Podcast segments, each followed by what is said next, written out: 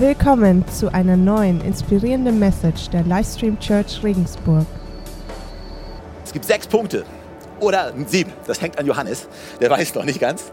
Drei heute Morgen und die restlichen dann in der nächsten Woche. Und hier ist mein erster Punkt. Das erste grundlegende Verständnis, was so wichtig ist, wenn es um unsere Finanzen geht. Gott ist mein Versorger und meine Sicherheit. Gott ist mein Versorger und meine Sicherheit. Was ist das Allerwichtigste in unserem Leben, wenn, wenn, wenn wir über Finanzen nachdenken, was wir verstehen müssen, ist, dass mein Bankkonto und meine Gehaltsabrechnung und meine Investition für die Zukunft, sei es eine Immobilie, sei es eine Rentenversicherung, was auch immer, das Wichtigste ist zu verstehen, dass meine Versorgung nicht in dem liegt, was mir diese Welt geben kann, sondern dass ich jemanden habe, der höher ist als alles, alles, was mir diese Welt geben kann. Ja, dass ich jemanden habe, der an meiner Seite ist, der für mich ist und nicht gegen mich ist. Und dass meine Sicherheit und mein Vertrauen nicht in den materiellen Dingen liegt, sondern in dem, der alles, der alles besitzt und der mich über alles liebt. Gott ist mein Versorger. Also, wenn du verstehst, dass Gott dein Versorger ist, dann kann dein Vertrauen und deine Sicherheit und dein Frieden, den machst du dann nicht mehr abhängig von, okay, wie es auf deinem Bankkonto aussieht oder wie fortgeschritten und wie, wie weit dein finanzieller Plan ist, sondern dein Frieden und deine Sicherheit liegt darin, dass Gott dein Versorger ist. Es gibt einen Punkt, weißt du, wenn Gott dich beruft, dann versorgt er dich auch. Und das ist eines der tiefsten Wahrheiten, die, die ich in meinem Leben erfahren habe und die jeder von euch mitnehmen sollte. Und weißt du was? Manchmal sieht es nicht so aus. Und man, manchmal denkst du echt, hey, meine Güte, was alles in der Welt passiert hier? Aber wenn du tief in deinem Inneren diese feste Überzeugung hast, Gott ist mein Versorger, und vielleicht siehst du es gerade nicht, vielleicht siehst du gerade kein Land, und vielleicht, vielleicht denkst du, hey, wie soll das weitergehen? Ich habe keine Ahnung. Aber wenn du weißt, Gott ist mein Versorger und du weiterhin Glauben hast, dann kannst du auch durch die Zeit durchgehen und es wird am Ende vielleicht so sein, dass Gott es umdrehen wird und alle dastehen werden und sagen werden, oh, wie, wie um alles in der Welt ist das passiert? Und du kannst sagen, ja, ich habe einen Gott und der ist für mich. Und der hat noch nie gelogen und er wird auch nicht anfangen zu lügen. Ja? Er hat noch niemanden fallen lassen und er wird bei mir nicht anfallen, mich fallen zu lassen. Ich möchte, dass mein Leben ein Zeugnis wird. Gott ist mein Versorger. Weißt du, den größten Gefallen, den du dir selber tun kannst, ist das als eine absolute Grundlage zu legen in deinem Leben. Gott ist mein Versorger. Alles kannst du verlieren aber nicht dein Gott. Dein Gott ist immer da, dein Gott ist immer treu und er wird dich durchbringen. Hier ist das zweite, die zweite Offenbarung, die ich gehabt habe, die, so wichtig ist in Bezug auf wie wir mit unseren Finanzen umgehen. Ich bin Verwalter und nicht Besitzer. Ich bin ein Verwalter und kein Besitzer. Matthäus 24 hier erzählt Jesus ein Gleichnis von einem Gutsherrn. Und dieser Gutsherr geht auf eine lange Reise und nimmt drei seiner Diener und vertraut ihnen Geld an. Und dieses Mal dieses Bild, dass, dass Gott jedem Einzelnen von uns Finanzen anvertraut. Aber dass wir wissen müssen, dass irgendwann müssen wir Rechenschaft ablegen vor diesem Gott, der uns sein Geld anvertraut hat. Und ihm zeigen, was wir gemacht haben mit dem, was er uns anvertraut hat. Und diese Geschichte geht weiter. Der, der Gutsherr kommt zurück und, und jeder Einzelne gibt Rechenschaft darüber ab, was er mit dem Geld angefangen hat ich glaube, es ist so wichtig. Du musst wissen, alles, was du hast, alles. Also, und das geht ja weit über unsere Finanzen hinaus. Es hat mit deinen Gaben zu tun, mit deinen Talenten zu tun. Alles, was du hast, deine Beziehung, alles, was du hast, ist eine Leihgabe für die Zeit, die du hier auf der Erde verbringst. Nichts von dem gehört dir. Der Punkt, wo wir sagen, das habe ich mir verdient, ist der Punkt, wo du anfängst, unseren Gott falsch zu verstehen, falsch zu verstehen, wie unser Gott funktioniert. Ja, warum? Ich habe doch hart gearbeitet.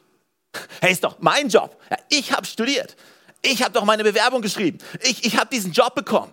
Ich arbeite 70 Stunden die Woche. Das heißt, das Gehalt, was ich am Ende von dem bekomme, das gehört doch mir. Okay, gut. Hm. Wer hat dir denn die Fähigkeit gegeben, zu studieren? Wer hat dich denn in eine Zeit und in ein Land gebracht, wo du überhaupt studieren kannst? Und einen Job haben kannst. Weißt du, wer, wer hat das alles? Weißt du, ich glaube, wenn wir an einen Punkt kommen, wo wir glauben, ich habe es mir verdient, dann haben wir echt ein Problem. Weil wir, wir müssen wissen, alles das, was wir haben, ist ein absolutes Geschenk Gottes. Und alles, was ich bekomme, ich bin so dankbar dafür. Und hier ist die Sache, weißt du, Gott ist der, dem alles gehört. Psalm 24, da steht, die Erde und alles, was darauf lebt, gehört dem Herrn. Alles, was wir haben. 1. Timotheus im sechsten Kapitel, dort sagt Paulus, hey Freunde, mit, mit nichts sind wir in die Welt gekommen und mit nichts werden wir auch wieder gehen. Und dieses Leben auf dieser Erde übrigens, wenn du Christ bist, wenn du an Gott glaubst, dann weißt du, dass, dass du die Ewigkeit mit Gott verbringen wirst und dann kannst du wissen, dass dieses Leben hier auf der Erde, dass es der kleinste Teil deines Lebens sein wird. Aber doch hat es einen großen Einfluss darauf, wie du den Rest deines Lebens verbringen wirst. Und die Bibel spricht davon, dass wir keine Schätze bauen sollen, dass wir keine Schätze sammeln sollen hier auf der Erde, sondern dass wir Schätze im Himmel sammeln sollen. Und weißt du, wie du Schätze im Himmel sammelst? Wenn du anfängst, das dir anvertraute Geld so zu benutzen, so einzusetzen, wie der es tun würde, der es dir anvertraut hat.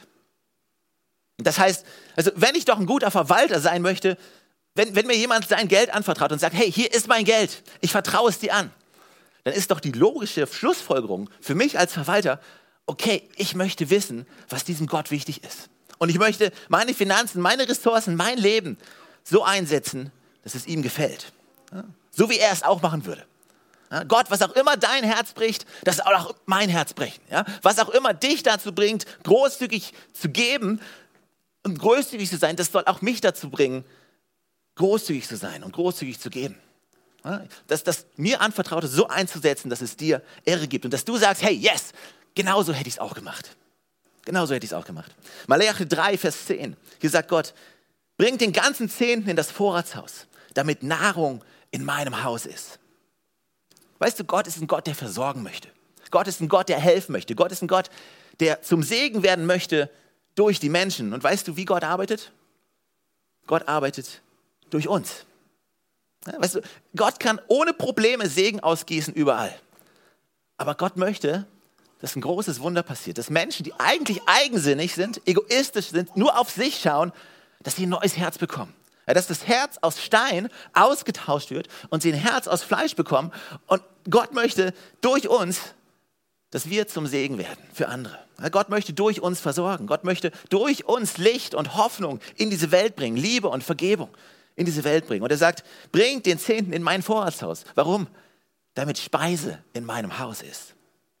Das ist eine Sache, äh, die, die ist zentral in, diese, in, dieser Botschaft von Gott. Und weißt, es ist wurscht, du, du, kannst Altes Testament nehmen, du kannst Neues Testament nehmen. Das ist eine große Geschichte. Ja, manchmal, manchmal machen wir viel zu viele Unterschiede. Das ist doch Altes Testament, oh, das ist doch Neues Testament.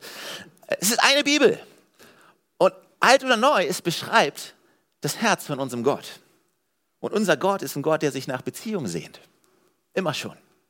Ja, von Anfang an.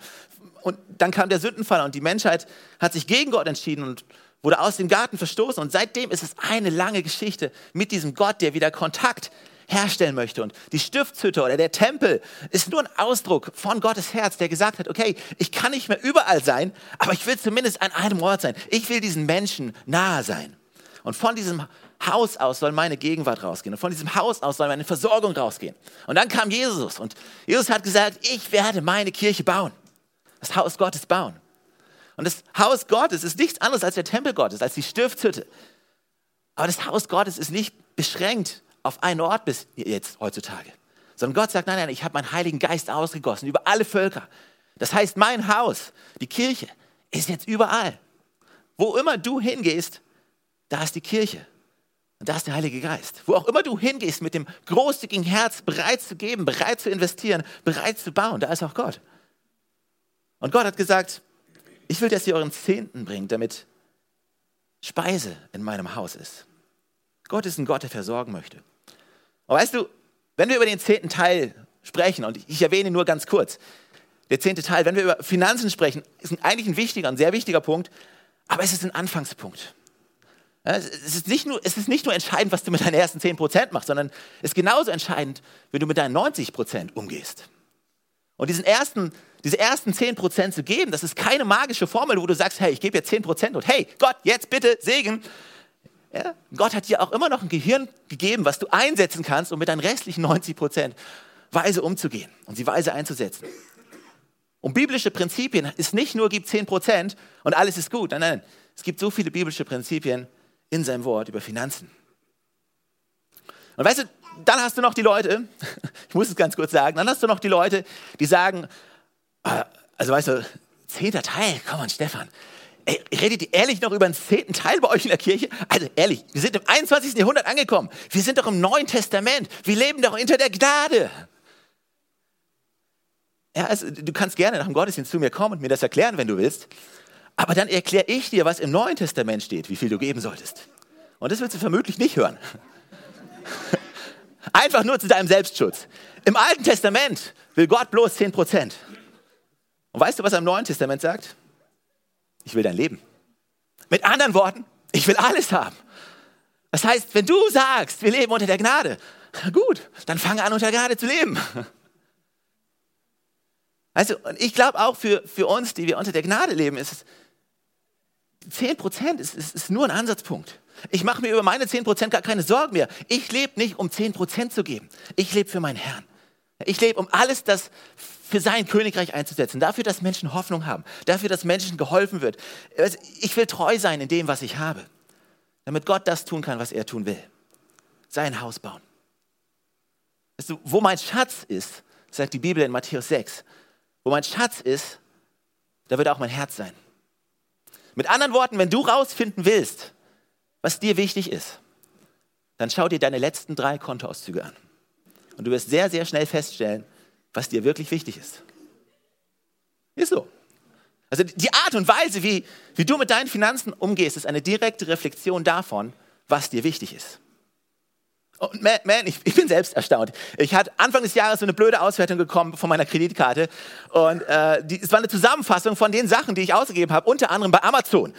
Und ich war echt überrascht. Ich habe gedacht, nee, das kann nicht stimmen. Das sind bestimmt zwei Jahre zusammengefasst. Und äh, habe mal geguckt, oh nein, Amazon, ich hasse dich. So, so eine Hassliebe. Aber hier ist die Sache. Wofür du dein Geld ausgibst, das beschreibt, was in deinem Herzen vor sich geht. Aber ich möchte, dass, wenn Gott meine Finanzen ausschaut, dass es ein Herz reflektiert, das für Gott lebt und für sein Königreich lebt. Also ich glaube nicht, dass Gott will, dass wir nichts haben. Gott will nicht, dass wir alles weggeben müssen und uns nichts leisten können. Das glaube ich nicht. Aber Gott möchte, dass wir ihn an erste Stelle setzen. Matthäus 6,33, da steht es: Euch soll es zuerst um Gottes Reich und um Gottes Gerechtigkeit gehen. Dann wird er euch alles Übrige dazugeben. Wir sind keine Besitzer, sondern sind Verwalter. Gott hat uns etwas anvertraut und wir dürfen es verwalten. Und mein Herz ist es, dass wir als Kirche unsere Finanzen und als Kirche meine ich wir alle, aber ich meine nicht nur wir alle, sondern ich meine, überlegt dir mal, wenn alle Christen in Deutschland ihre Finanzen so einsetzen würden, wie Gott sie einsetzen würde. Glaubt mir, wir wären an einem anderen Punkt. Aber weil die, unsere Finanzen so sehr unser Herz reflektieren, weißt du, deswegen gibt es auch so viele Bibelverse in seinem Wort, weil Gott weiß, wie wichtig Finanzen in unserem Leben sind. Das erste ist, Gott ist mein Versorger. Ich weiß, wo meine Sicherheit liegt. Meine Sicherheit ist nicht mein Rentenplan oder mein Haus. Das zweite ist, ich bin Verwalter und nicht Besitzer. So wichtig zu verstehen. Und das dritte, ja, Gott möchte dich segnen. Auch finanziell. Gott möchte dich segnen, auch finanziell. Und weißt du, ich, ich glaube, so viele Menschen laufen rum und haben echt ein Problem damit, glauben nicht, dass sie es verdienen, glauben nicht, dass sie es dürfen, aus irgendwelchen Gründen können sie es nicht annehmen, dass Gott sie auch finanziell segnen möchte. Und weißt du, ich weiß nicht, wo dieses Denken herkommt. Ich habe keine Ahnung, warum wir Schwierigkeiten damit haben. Aber irgendwie, irgendwie hat sich das bei unserem Denken durchgesetzt. Als Christ musst du arm sein. Als Christ, ja, es ziemt sich nicht zu viel zu haben. Ja. Was würden denn die Leute denken? Was würde das denn über dich aussagen, wenn du auf einmal mehr Geld hättest? Aber ich glaube nicht, dass wir einen Gott haben, der uns nicht segnen möchte. Psalm 23, hier steht, der Herr ist mein Hirte, mir wird nichts mangeln. Er lagert mich auf grünen Auen, er führt mich zu stillen Wassern. Er erquickt meine Seele, er leitet mich in Faden der Gerechtigkeit um seines Namens willen. Auch wenn ich wandere im Tal des Todenschattens, fürchte ich kein Unheil, denn du bist bei mir. Dein Stecken und dein Stab, sie trösten mich. Du bereitest vor mir einen Tisch angesichts meiner Feinde. Du hast mein Haupt mit Öl gesalbt, mein Becher fließt über. Nur Güte und Gnade werden mir folgen, alle Tage meines Lebens. Und ich kehre zurück ins Haus des Herrn lebenslang. Und hier ist mein Punkt. Mangel ist nichts Geistliches. Irgendwie hat sich das festgesetzt, wenn du wirklich geistlich bist, dann hast du nichts. dann hast du gelernt, mit Mangel zu leben. Und du, deine Fähigkeit, im Mangel zu leben, ist etwas, was dir das Gefühl gibt, geistlich zu sein. Also ich glaube, es hängt nichts Geistliches am Mangel. Nur weil du nicht genug hast, heißt es nicht, dass du jetzt ein besserer Christ bist. Aber irgendwie denken wir, weißt du, dem Ruf Gott zu folgen, das heißt, ich darf nur ein Paar Schuhe haben.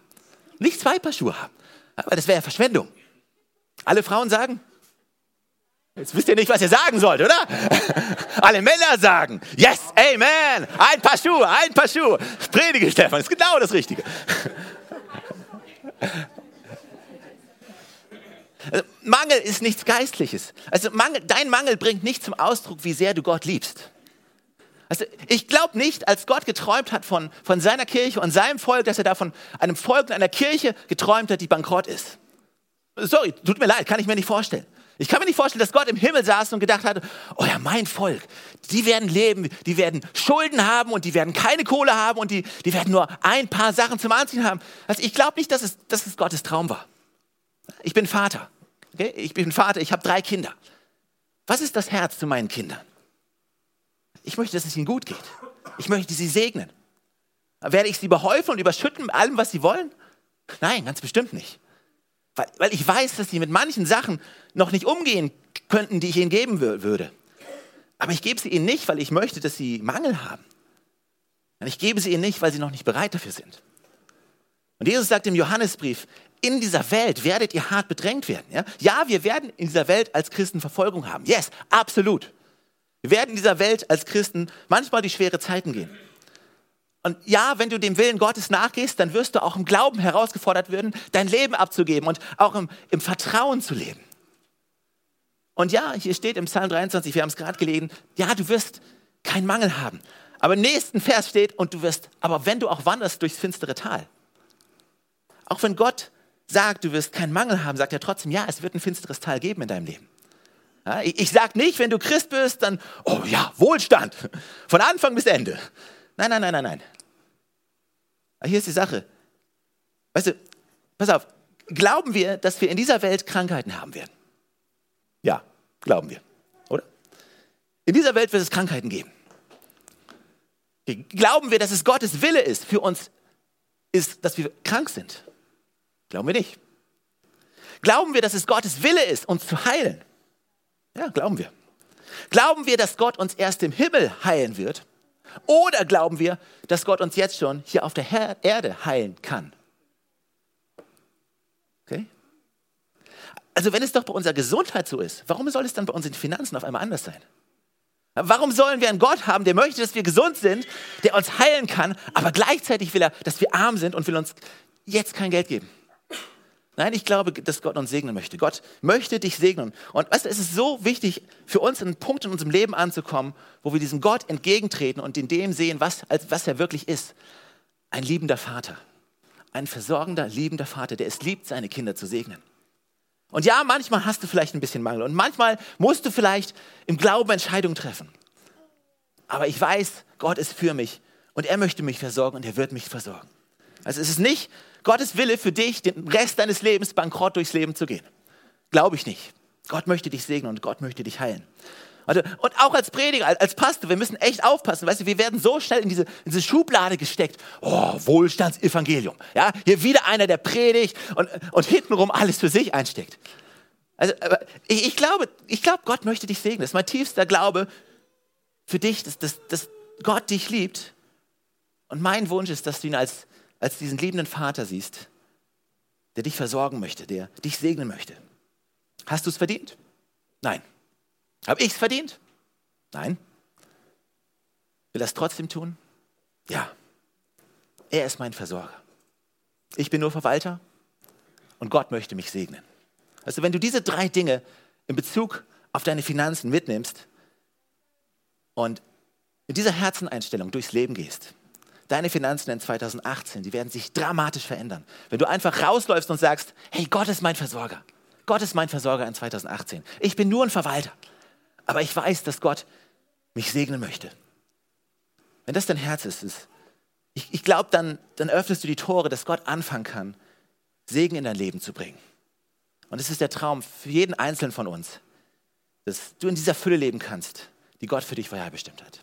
Amen.